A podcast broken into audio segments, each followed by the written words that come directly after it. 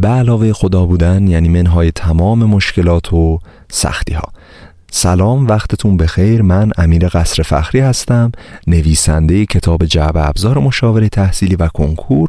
در این قسمت پادکست می‌خوایم راجع به دلایل غلط زدن سوالات و راه حل رفع آنها با همدیگه صحبت کنیم. اینکه چرا سر جلسات آزمون تشریحی و تستی بعضی سوالات رو ما غلط می‌زنیم و آیا راهکاری برای حل این مشکل وجود داره یا نه؟ در ادامه و تا انتها با ما همراه باشید. می‌تونیم به تجربه بگیم عمدتا عواملی باعث حالا غلط زدن میشه که زیر مجموعه عوامل زیره. مورد اول یادگیری ناقص مورد دوم عدم تسلط مورد سوم اشتباهات محاسباتی و غلط های محاسباتی. مورد بعدی اشتباه در درک سوال مورد بعدی جا به جا وارد کردن پاسخ و پاسخ به سوالات شکدار و شانسی زدن.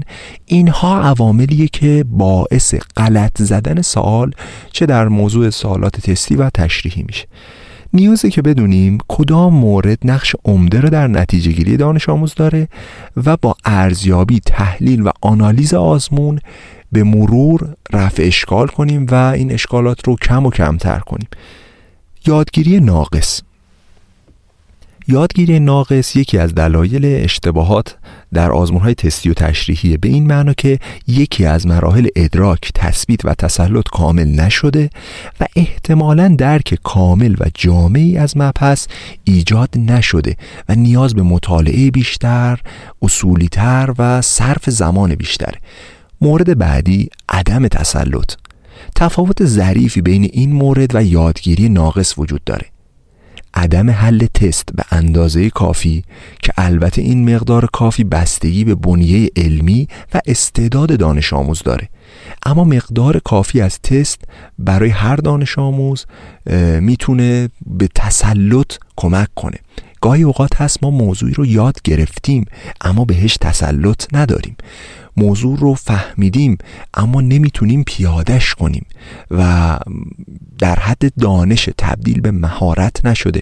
نمی‌تونیم روی کاغذ پیادش کنیم و این ناشی از عدم تسلط ماست. در حالی که احتمالا خوب یاد گرفتیم خوبم می‌تونیم یاد بدیم. اما وقتی در میدان واقعی آزمون و میدان جنگ کنکور یا آزمون های آزمایشی قرار می‌گیریم اون شلیک که می‌کنیم اون تیره تفنگ در نمیاد یا به هر دلیلی نمی‌تونیم از موضوعات یاد گرفته شده استفاده کنیم. پس عدم تسلط برمیگرده به کم تمرین کردن و یا حتی اصلا تمرین نکردن. مورد بعدی اشتباهات محاسباتی یعنی دانش آموز راه حل سال بلده. اما در حل سال دقت کافی نداشته و در محاسبات اشتباه می‌کنه. مثلا دو به توان سه رو می‌نویسه شش یا سه به توان دو رو به جای نه می‌نویسه شیش. و اینا اشتباهاتی که مداوم و مستمر در دانش آموزای مختلف رشته های مختلف می‌بینیم.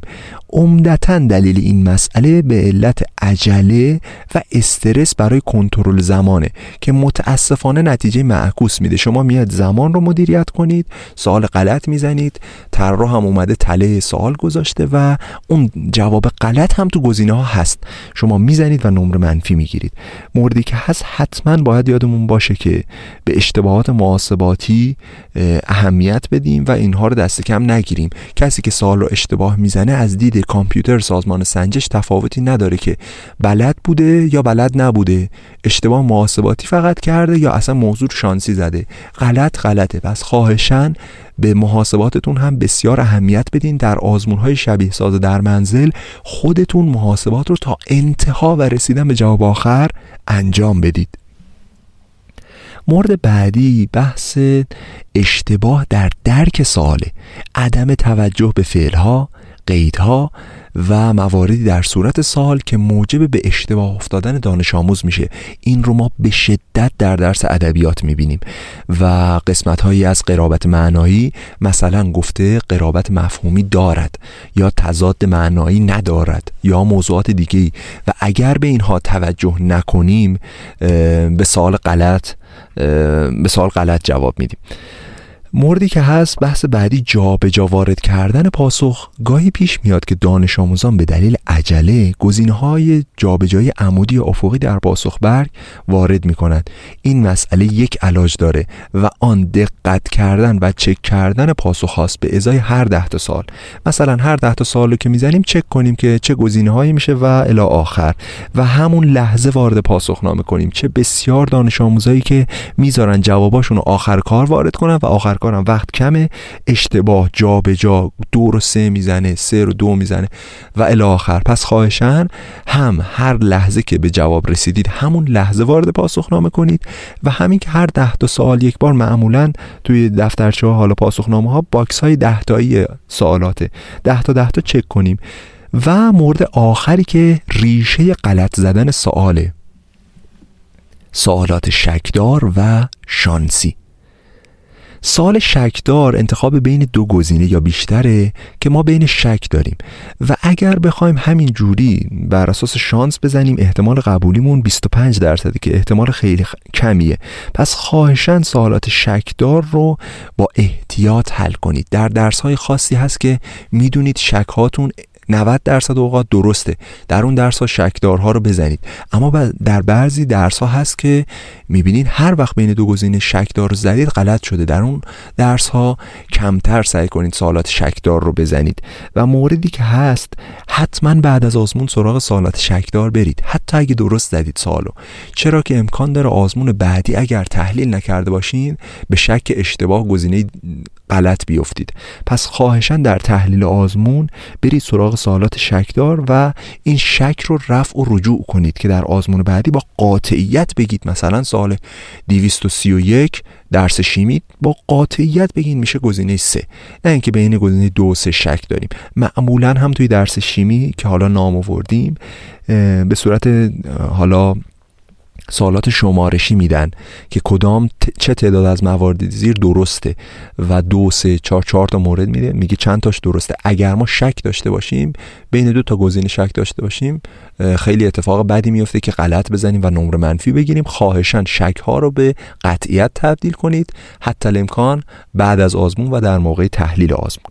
اینها مواردی بود که بهش پرداختیم. یه مرور جمع کنیم. بحث یادگیری ناقص عدم تسلط اشتباهات محاسباتی اشتباه در درک صورت سوال جابجا جا وارد کردن پاسخ و سوالات شکدار و شانسی اینها عوامل غلط زدن سوال و راه حل هاش رو هم مطرح کردیم. بی نهایت سپاس که تا اینجا همراهمون بودید.